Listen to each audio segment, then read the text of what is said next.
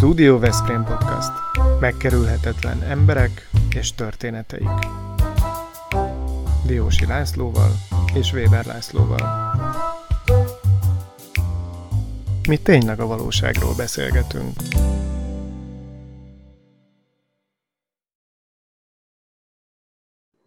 A Studio Veszprém Podcast mai epizódját az ASICS Intersolar Kft., a Nyugalom Kft., a Royal Kert Kft., a Ring Kft., a Kuti Fia és Kft., valamint a Prospektus Kft. támogatja. Mai vendégünk dr. Magyarádi Péter, aki ügyvéd, gazdasági joggal foglalkozó, személy és választott bíró a Magyar Kereskedelmi és Iparkamaránál, illetve az Európai Kézilabda Szövetség választott bíróságánál. Szervusz Péter, köszöntünk téged, köszönjük, hogy megtiszteltél minket a mai műsorunkban. Jó estét, és én köszönöm. És ugye a mai beszélgetésünk alapvetően a kézilabda körül fog nyilvánvalóan forogni, mondanom sem kell, de azért a nézőket egy kicsit avassuk be abba, ami a te életpályádat jellemez Nekünk vannak ugye nyilván közös emlékeink és élményeink, ez pedig alapvetően az önkormányzatiság világa. A kérdés alapvetően az, ha meg lehet erre egy-két mondattal válaszolni, hogy neked mit jelentett az, amikor a rendszerváltáskor bekerültél a képviselőtestületbe, milyen nyomokat hagyott ez benned, illetve hogyan emlékszel vissza arra az időre? Hát ez több kérdés, de rövid leszek teljesen véletlenül kerültem be, ezt nagyon kevesen tudják, tehát nem volt meg a Fidesz létszám, és utolsó pillanatban egyébként Bóka eh, Pisti volt az, aki eh, megkért, hogy utol, utolsónak adjam a nevem, és váratlanul az eredmény úgy alakult, hogy az utolsó is bekerült. Ez volt a helyzet.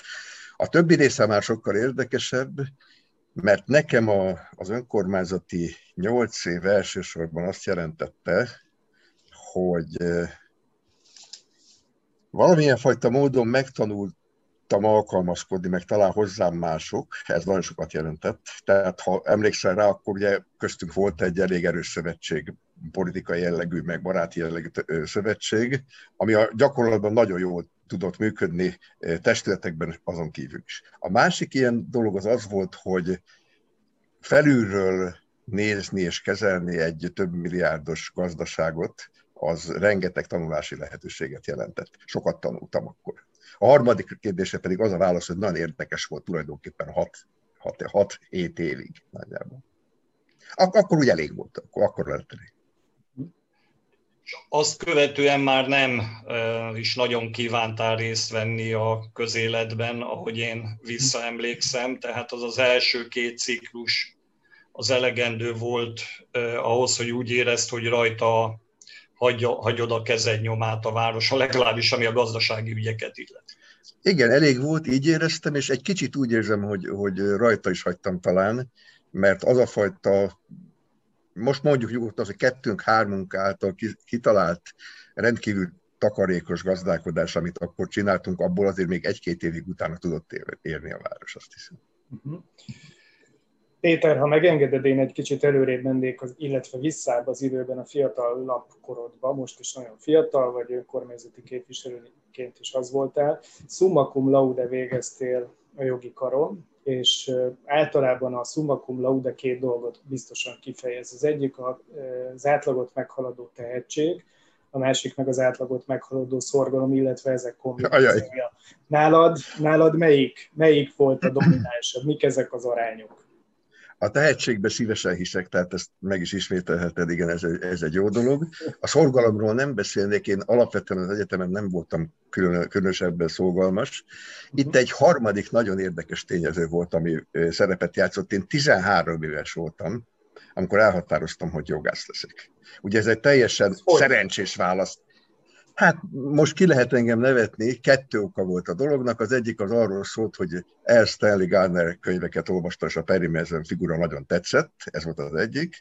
A másik pedig az, hogy eh, akkor tehát gondolkodtam azon, hogy, hogy tulajdonképpen két fajta ember van. Az egyik, aki csinálja a szabályokat, a másik akikre csinálják. És azt gondoltam, hogy az el, első csoportban jobb jó, tartozni. Jó, nagyjából, jó. nagyjából így, igen. De egy fontosabbat is tudok mondani, nagyon-nagyon szeretem a szakmám máig, első pillanattal. Péter, nem akarunk fényezni téged, bár biztos hizeleg neked, ha azt mondom, hogy hát Veszprémi léptékkel te itt a menő vagy a sztár ügyvédek közé tartozol. Lehet, hogy a választott bírósági szerepvállalásod az összefüggésben van azzal a respektel, ami kialakult? Na most ez azért érdekes, mert fogalmam sincs. Tehát én a szár ügy, ügyvéd szót azt nagyon nem szeretem, annak köszönhetem talán azt a presztist, amennyit sikerült szerezni, hogy specializáltam kifejezetten a gazdasági jogra, és ott, ott bedolgozta magát az ember. Igen, 1984-ben a Bramag volt az első cég, amit e, ügyvédként alapítottam, tehát azt hiszem, hogy ez elég régen volt már. Nem, e, ezen túlmenően más, más azt, azt, azt hiszem, hogy nem, nem volt ilyen összefüggés. Én Máig nem tudom azt, hogy ki ajánlott, miért annak idején, hogy választott bíró legyek. Nagyon jól tette egyébként az én szempontomból, mert nagyon szeretem csinálni, ez egy rendkívül érdekes szakma. Egy, egy, egy mondattal azért mondd el, légy szíves, hogy mit is jelent a válasz. Hát ez gyakorlatilag annyit jelent, hogy, nem hogy, hogy te egy ö, gazdasági szervezetet irányító ügyfél vagy, van egy jogvitád, jelölsz egy, a listáról egy választott bírót, mondjuk engem, a másik fél is jelöl egyet, és a két jelölt választott bíró egy elnököt. És ezek a hárman azon az alapon fogják eldönteni az ügyet, mint választott bírók, hogy bennük a választás időpontjában megbíztak a felek. Ennyi a történet. Uh-huh, uh-huh. Értem. Péter, mielőtt a kézilabdára kanyarodnánk, mert lassan ez következik, még evezzünk egy kicsit tágabb vizekre az olimpiai bizottság vizeire, ahol is te elnyertél egy Fair Play díjat, ha jól tudom.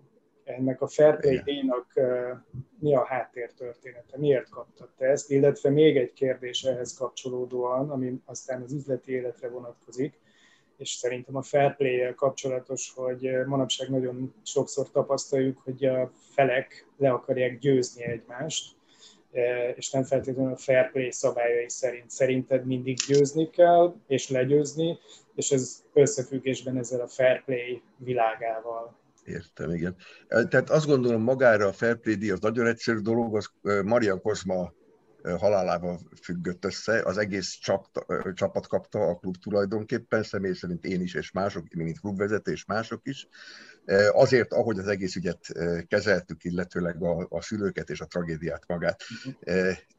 Tehát ez egy közös play volt.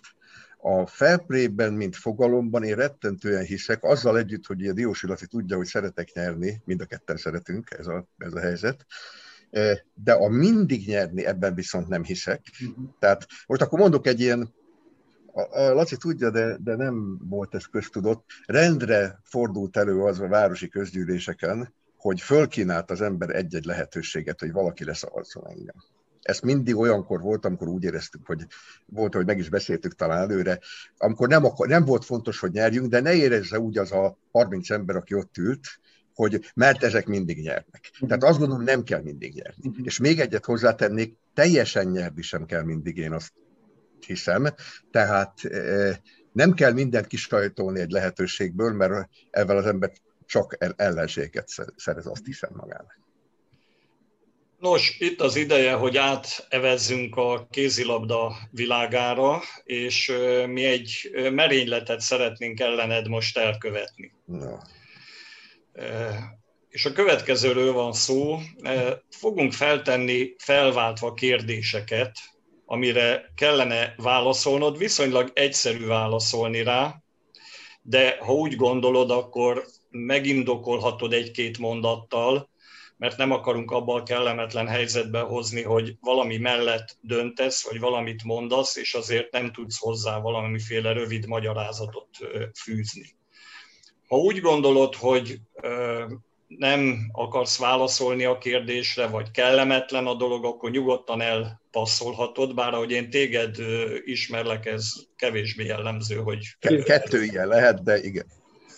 No, Azért fogjuk ezt a játékot játszani, mert hosszú időn keresztül a városi közgyűlés megbízásából a klub, tehát a Telekom Veszprém, illetve jogelődjei elnökségében szerepelt, és ő társelnök voltál, ugye, hogyha jól emlékszem, hosszabb ideig. Meg, meg, meg gazdasági elnök, meg mindenfajta, igen, minden volt. Igen. És a Hajnal Csabával egy példás együttműködést tudták kialakítani, bár voltak azért finoman szólva viták és problémák, de most ebbe talán egyelőre még ne mélyedjünk bele. No, tehát a kérdésekre adott válaszok azért adnak egy képet arról, hogy te mit gondolsz a, erről a, néhány évtizedről, ami a Veszprémi klub életét jellemezte. Bemelegítésképpen ki volt az a játékos, vagy néhány olyan játékos, akit te a legjobbnak tartottál, akit a leginkább ikonnak és legfontosabbnak a klub életében? Hát azt hiszem, legelső sorban Carlos Perez, aki nálam mindig a kedvenc eh, volt és lesz és marad. Eh, de ezen túlmenően vannak még néhányan, eh, Iváncsik Gergő ilyen, Perics volt ilyen, akikkel azt mondom, hogy személyesen is sokkal jobb kapcsolatom alakult ki és, és maradt fenn, vagy a sokkal régebbi időszakból Zsigmond Gyuri például. Nem kerülhetjük meg azt sem, hogy az edzők közül ki volt a kedvenced, úgyhogy várjuk erre is a válaszodat. Kettő, kettős válaszom van, az egyik az Zavko Zovko, jó barátok vagyunk máig. A másik, aki akkor lett edző, amikor én elmentem a klubtól, illetve lemondtam, ez Carlos Ortega, akit, akit nagyon kedvelek, nagyon sokra tartok, és, és óriási hibának tartom a klub részéről, hogy, hogy elküldték. Most ez nem, nem szerepel az eredeti kérdéseink között, de azért képtelen vagyok nem megkérdezni, hogy mivel Zovko nekem is kedvencem volt, fantasztikus ember és nagyon jó edzőnek tartom, te képesnek tartanád őt, ezt a jelenlegi csapatot navigálni? Igen. Mert? Igen. Azért, mert ő nagyon jól tud sztárokkal bánni. Szerintem Zsravkónak egyetlen egy gyenge oldala van, ez az, hogy az időhatárai korlátozottak. Tehát három év után kezd saját magához hasonlóvá válni, és ez nem biztos, hogy mindig szerencsés, de az, alatt a három év alatt csodálatos. Uh-huh. Melyik meccs jelentette neked a legnagyobb élményt a Veszrémi kézilabdában? Ez, ez lenne a könnyű kérdés. nem, nem tudom megmondani. Talán, talán egy olyan, olyan mérkőzés, ami nem sikerült jól, 1997-ben Barcelonában, ahol azt a legendás meccset ide, idegenben lőtt góllal elveszítettük. Fennültem a páholyban Nunez úr mellett, aki azt mondta a meccs vége előtt 10-15 perccel, hogy elnök úr, gratulálok, a jobb csapat nyert. És a csak udvariasság, én is így gondoltam, de udvariasságból azt mondtam, hogy várjuk ki a végét, hát az lett a vége, hogy kiesett. Uh-huh. Oké. Okay. Na hát Péter, nem tudom, hogy vagy a keresztapa már. Igen. Még, még lehet, hogy ilyen helyzetbe kerülsz, és ha mondjuk tőled kérdeznék, hogy kiné, kiről neveznéd el a Veszprémi arénát, akkor van erre keresztapai javaslatod? Hát én az, azt gondolom tulajdonképpen, miután ez tízből kilencszer vagy tízszer játékosról szól egy ilyen elnevezés. Tehát azt gondolom, hogy így is kell, hogy legyen. És nálam, ha azt mondjuk, hogy a Veszprém kézilabda történetének a, az ilyen szempontból fogalmazott ikonja, akkor Éles József lenne. Ő, ő valahol a klubtörténetnek az a figurája, aki, akiről mindenki, hogy, mindenki tudja, hogy kicsoda, és, és, és aki nélkül lehet, hogy nem lenne ez a klub az, ami lett.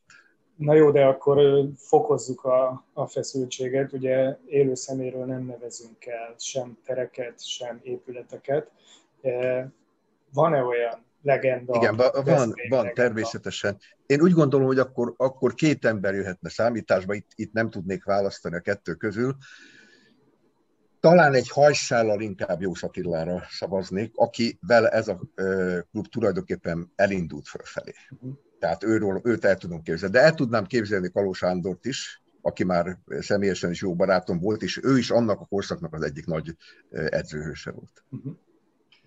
No, következő kérdésünk, hogy mi az, amit a mai fejjel máshogy csináltál volna akkor, amikor meghatározó szereplő voltál a klubban, elnökségi tag, illetve társelnök.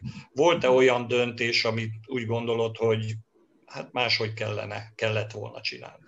Konkrétan ilyen, most kiemel, kiemelkedő vagy kiemelendő nem nagyon, viszont egy stílusbeli nagyon fontos dolog, igen. Azt mondtad az előbb, hogy voltak viták a Hajnal Csabával együttműködés, meg egyébként sokkal-sokkal keményebb lennék most, mint amilyen voltam akkor néhány kérdésben.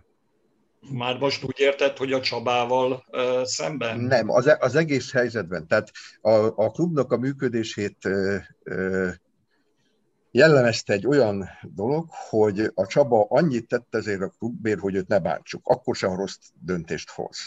Ezen változtatnék most. Hát ezt most így egy kicsit nehéz lesz megfejteni. Akkor ez annyit jelent, hogyha úgy érzem, hogy a döntés nem jó, akkor a veszekedésig simán elmennék, akkor nem mentem el. Uh-huh. Uh-huh. Jó, hát most van egy új helyzet, és ebben az új helyzetben új edzők vannak. Te mekkora esélyt adsz a Final Four-ba jutásra? Az új... És eh, van nekünk a Final four egy, egy állandó mondatunk, és most nagyon örülök neki, hogy pont Momi Ilic volt, aki a héten megfogalmazta ezt a mondatot, hogy eh, a Final Four-ba jutás az mindig cél, de soha nem elvárható. Most egy picit miután egy csapatépítés, koncepcióváltás van a klubnál, azt gondolom, hogy az esély erre kisebb, de biztos, hogy van esély, mert a keret erős, a, a szurkótábor erős, nagyon sok minden nem változott. De Péter, meddig lehet türelmet kérni, hány éven keresztül annak érdekében, hogy, hogy nyerjen a csapat? Most még a Final Four is csak egy egy remélt cél lehet ezzel az edzői párossal, meg a jelenlegi kerettel.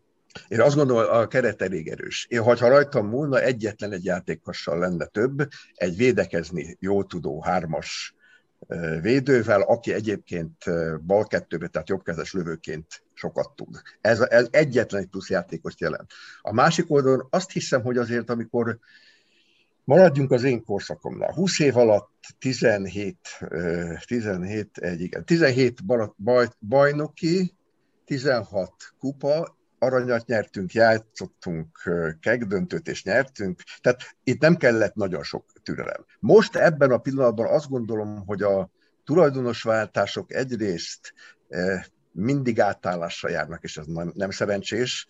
Ugye most ez nem teszek hozzá, most hallgatok el egy mondatot, amit nem teszek hozzá, és a másik része a dolognak pedig az, amit nagyon fontosnak tartanék én, hogy ide kellene azt hiszem egy olyan ember, aki, aki, akinek van egy korbács a kezébe, és, és nagyon kézbe tartja azt, ami történik naponta, minden percben. Ilyen, ilyen, ilyen ember ebbe a pillanatban részekből összerakva van, de egy szemében nincs. No, van egy érdekes fejlemény. Ugye az Bocsáss éles... meg, egyet hadd mondjak, Laci, vissza erre az eredmény dologra. Tehát ha nem jutunk be netán a Final Four-ba, egyébként 50% esélyt én most is adok rá, de ha nem jutunk be, nem leszek mérges. Még viszont, hogyha nem gyerjük meg a magyar bajnokságot a Szegeddel szemben most újra, akkor nagyon mérges leszek. Az ugyanis elvárás nem csak cél. Jó. No, az élesféle kis Veszprém ugye hatalmas sikert aratott, nem várt hetedik helyet szerzett meg a tabellán, és nyilván a Józsi nehezen viseli a tanácsot, meg az okoskodást körülötte, ismerjük jól a sok fantasztikus jó tulajdonsága mellett, de mégis, hogyha téged netán véletlenül megkérdezne, akkor milyen tanácsot adnál annak érdekében, hogy ez a e, Veszprémi játékosokból, de magyar játékosokból álló csapat, ez, ez, ez megerősödjön, e, további sikereket érjen Én egészen biztos azt. Egyébként elárom, hogy amikor találkozunk a Józsival, még az is előfordul abszurdum, hogy időnként megkérdez valamiről, de ettől függetlenül úgy szól a dolog, hogy én óriási esélyt látnék abban, hogyha egy szoros együttműködés lenne a, a kis Veszprém és a, a régi Veszprém között. Amire nem látom az esélyt, mert a szándék úgy igazán sehol nincs meg, pedig azt gondolom, hogy ebből hosszú távon egy nagyon-nagyon jó végeredmény jöhet neki, de azt hiszem, ha most én leülnék az Éles Józsival erről beszélgetni, holnap reggel még nem jutnánk dőlőre. Uh-huh. Meg, hát azért, meg hát azért két ö, emberen áll a vásár, nyilvánvalóan. Nyilván. És ez nem csak a Józsi szerepvállalását vagy döntését veti fel. Akkor most menjünk egy kicsit vissza. Az kérdésed úgy hangzott, milyen tanácsot adnék. Olyan tanácsot adnék, hogy egy picikét diplomatikusabbnak kellene lenni. Tehát a, ha, ha Józsi nem időnként erőből idézőjelbe akarná keresztül vinni, amit akar, akkor többet érne el. A másik oldalon kétségtelen tény, hogy az a szituáció fennáll, hogy az erősebbik Veszprém az, az, ott mindig is megvolt és meg lesz, az, az, azt hiszem, hogy ők, ők, csak, ők csak vannak a kis Veszprém. Ezt én megint nem tartom jónak, mert, mert amit a Józsék csináltak ebbe az évben, a kis, kis Veszprém, az, a csoda, az egy kicsit csoda, és egyet hozzátennék, hogy az a játékstílus, ami nem is hasonlít a magyar élvonalnak a, a játékstílusára, az szerintem nagyon sokat hozhat még a konyhára később. Péter, utolsó kérdéseink egyikéhez értünk. Ez így szól, hogy ha úgy alakulna, hogy felvetik neked a kérdést, hogy vállalnál-e szerepet a Nagy Veszprémben, előfordulhat-e ilyen helyzet? Azt gondolom, hogy nem. Ha igen, akkor nagyon egyszerű a válaszom, hogy tanácsadóit igen. Uh-huh. Többet nem. Uh-huh. És uh, ennek uh, Látod esélyét, hogy változzon benned, vagy ez most már úgy, úgy tűnik, hogy egy ilyen meg... meg Én szerintem jól van ez többé, vagy többé vagy kevésbé jó van ez, ahogy van. Egy picivel talán kellene több annál, ami most van, egy ilyen kontrollszerep kellene hozzá, de a tanácskérés az most is megvan, nagyon sokat beszélgetek Csíkzólival is, több más emberrel is, és azt hiszem, hogy, hogy már volt olyan tanácsom is, amit megfogadtak, tehát ez is egy, egy helyzet. Talán, hogyha emögött lenne garancia valamilyen, hogy, hogy ha az ember azt mondja, hogy, hogy ezt így kellene, akkor ezt azért nagyon végig kéne gondolni. Aztán lehet azt mondani, hogy nem, de nagyon végig kéne gondolni, hogy most nem történik meg mindig. Az jobb lenne. Egyébként egy nagyon fontosat hadd mondjak. Ez a klub nekem szent, és soha nem lesz tőlem távol. Tehát ez a, ha azt mondják, hogy vannak szerelmek, amik nem múlnak el, akkor ez ilyen. Ez nem múlik. Ó, ó föl, föladtad nekem a labdát. Végig kézilabdáról beszélünk. Föl kell tegyem a kérdést. Mi a sportok királya? És ha van, három, sportok, há, három ha van sportok szeretek. királya, igen, akkor van királynője is, illetve a királyi családot is leírhatod nekünk. Jó, a királyi család az három tagú nálam, személy szerint. A kézilabda mindig az első, ezt nem kell mondjam, magától értetődik. A második a tenisz, amit, amit eh, nézni is szeretek, és csinálni is szerettem, amíg jobban ment. Az igazság az, hogy tegnap például kifejezetten nagyon szomorú napon, napon volt attól, hogy Federer úgy kikapott, hogy kikapott, mert ő a kedvenc. E, és a harmadik a amerikai profi kosárlabda. Kosárlabda? Jól értettem? Az NBA, igen. Aha, és ott most ki a, ki a te kedvenced? Játékos nem néző? tudom, talán nem is személy szerint van, bár Várden nagyon szeretem, nem egy sportszerű játékos, de rendkívül jó, de, a, de Kevin Durant, nem tudom. Tehát van, van néhány, akiket szeretek, de olyan kiemelkedő, mint a Michael Jordan volt, annak idején olyan nincs, ő, az, ő, ő megint egy, egy maradandó és örök. Péter, a kézilabdára utaló nyomok, azok nem maradhatnak el az irodádból sem. Tehát ha fölmegy egy gyanútlan szemlélő a honlapodra, akkor látott egy serleget. Én teljesen megdöbbentem ezen, hogy ez a serleg mi a csodát keres ott. Férfi kézilabda Magyar Kupa 2005. Négy. Öt. Fogadjunk. Fogadjunk. 2000 2004 szólnak. Nem, 2005-ben Balatonfüredet verte meg a Balatonfüreden játszott a Pix Szegeddel 28-24-et. Ezt holnap megnézem, Laci. Jó. Veszprém. Akarod tudni, akkor én megmondom neked azt is, hogy 2006-ban egyébként 32-30-ra Pécset kigyőzött a kupában. Ez volt 2006-ban? Igen. Akkor bizony, akkor bizony kikaptunk. Hát bizony, igen. Kikaptunk, az volt, az volt a Perunicisnek az iszonyatos nagy meccse ellenünk, igen. És a Gál Gyulát megkiállították. Volt meg ki. Vele ez előfordult időnként, igen. No, szóval hogy kerül oda az a serleg? A honod alá csaptad, vagy mit csináltál? Ha, most, ilyesmi most... Történt, ha ilyesmi történt, akkor kivágjuk a műsorból. Nem kell kivágni alapvetően, tehát nem valakik tudomása nélkül, de tulajdonképpen tehát felhatalmazással, de jog nélkül elhoztam. Igen, Tudtak róla. Igen, elfordultak, amikor settenkedtél vele. Én lehet, lehet így mondani. Igen. Egyébként nagyon szépen be van rendezve az irodád, ez a, az angol módia, hogy én igen. látom, ugye. Jól, lát, jól látod, A betétek, bőrgarnitúra, még az hiányzik, hogy szivar legyen ugye a kezedbe, gondolom én, meg egy konyak a, vagy viszki a kezedbe.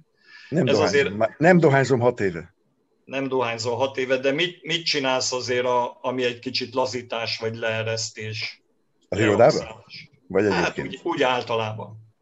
Általában nagyon sok mindent azt hiszem, tehát, tehát élek ugyanúgy, mint 30 évvel korábban, leszámítva azt, hogy, hogy a térdem szétment, és ezért nem tudok jól már.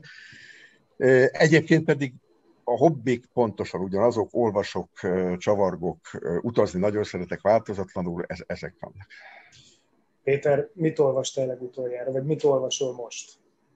Hát ez most nagyon érdekes kérdés volt az olvasással, mert egy költözés előtt állok, úgy gondolom, és selejteztem könyveket, és olyanokat találtam, amiket 40 éve nem olvastam nagyjából és e, ebbe egy-két olyan előfordul. Egy Mai Károly könyv például, amit, amit tényleg 40 éve nem is láttam, azt sem tudtam, hogy megvan.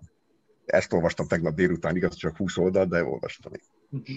És még egyet mondjál nekem a zenei világodról, mert emlékszem, hogy te a zenér is borzasztóan oda voltál, és vagy, gondolom, vagyok, továbbra vagyok. is.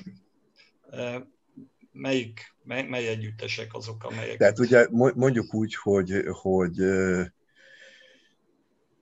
beülök a kocsiba, akkor az első az, hogy bekapcsolom a, a zenét, és utána indítom el az autót. Ez mind így van, és így volt. A, akiket szeretek legjobban, a műfaj a jazz rock, a, mindig is ez volt. A, a kedvenc együttesem az 40 éve azonos az a Jet de nagyon szeretem a 60-as éveknek azokat a zenéit a Beatles-től kezdve fölfelé, amiket felnőttem.